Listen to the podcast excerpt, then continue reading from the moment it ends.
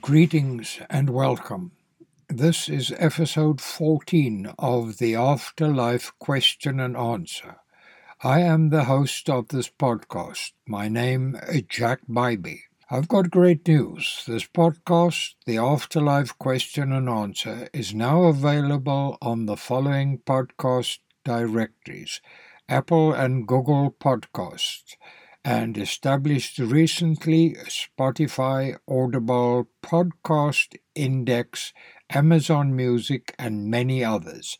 And to my delight, for my listeners in Europe, we are listed on Deezer, D E E Z E R. In this episode, episode 14, I'll discuss the emotion and attachment even from spirit in the afterlife. I'll explain why relatives are there to meet the spirit in transition, how and often why a spirit returns to this, the realm of the relative, to visit. And as I write, I have a spirit over my left shoulder. Why? Well, it's not as bad as apartheid censorship over my shoulder. And this podcast's email address, aftqa23 at gmail.com. I know I've said this before. However, if you are going through a difficult time, try to change your thinking. Your prayer and meditation are most helpful in achieving an answer. Every prayer is answered. All we have to do is listen for the answer. It's quite possible that you have heard of what happens when a spirit transitions to the afterlife, and that that particular spirit is met by relatives to welcome the spirit to the other side. Certainly, this is what happened to me. There was my grandfather, there was my maternal grandmother and her relations. So, uh, what is the cause of this? How did these relations know of the arrival of a new and related spirit? How does any being here in the realm of the relative attract a spirit? And many have instances of spirit being attracted to them.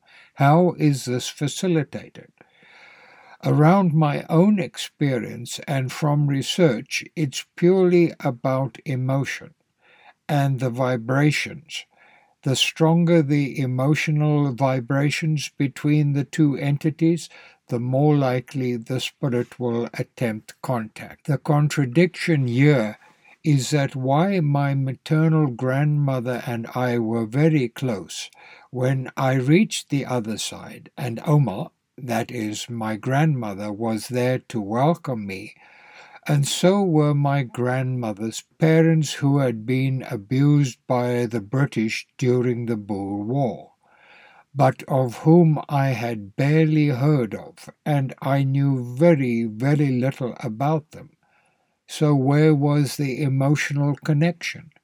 This is something that puzzles me to this day. Anyway, shortly after I divorced in New Jersey, a good number of years ago, I met a lovely woman who had also recently divorced. We had a lot in common and it developed into a rather decent romance. What is still interesting for me is that Sheila surprised me with a lovely birthday present, a writer's fountain pen that could not have been too cheap either. I often had the pen in the inside of my suit jacket pocket. After all, I am a writer. One evening after coming back from Manhattan, I dumped my jacket on the couch and sat down with a mug of coffee and unbeknownst to either of us, I sat down on top of my fountain pen in my jacket pocket. Much later, I realized what I had done. Snapped the pen in half. My lovely writer's pen snapped. That I never told Sheila about. I was too embarrassed to tell her that I did something as stupid as that. Almost a year later, Sheila passed on from inoperable lung cancer.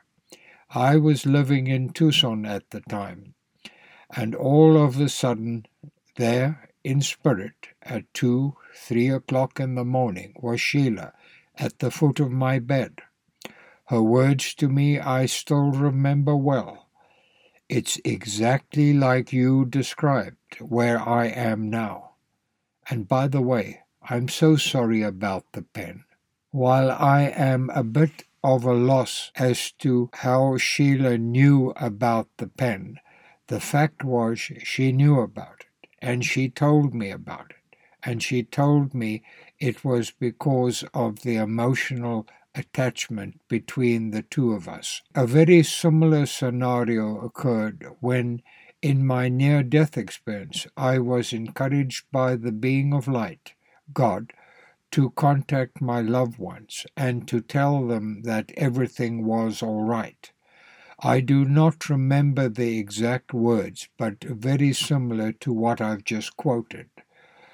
I have since labeled the difference in vibrations between the other side and the earth plane as being the curtain of consciousness, and that was a true struggle for me being in the afterlife and trying to contact a loved one, my mother.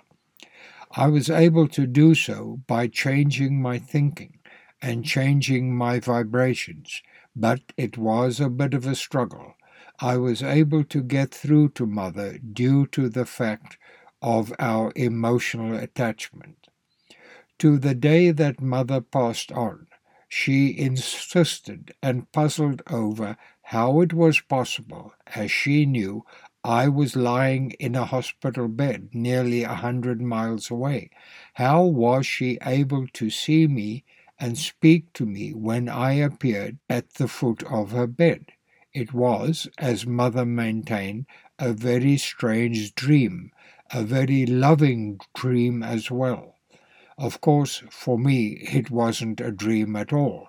Yes, the near death experience does seem to be dreamlike, but it is not a dream. On this notion of spirit and this realm of the relative, for the past few weeks, as I sit right here in my office writing, especially if I am thinking about the afterlife or death consciousness, from time to time there is a loving flash of light that appears very close to my left shoulder.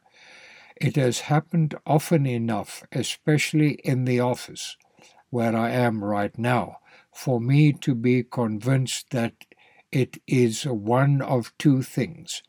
One, it is a spirit trying to contact me to say it needs help or understanding and I think there is a person who I have helped recently, and it might be from her.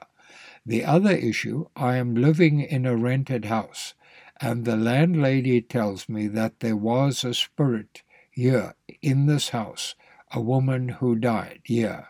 It might be her as well.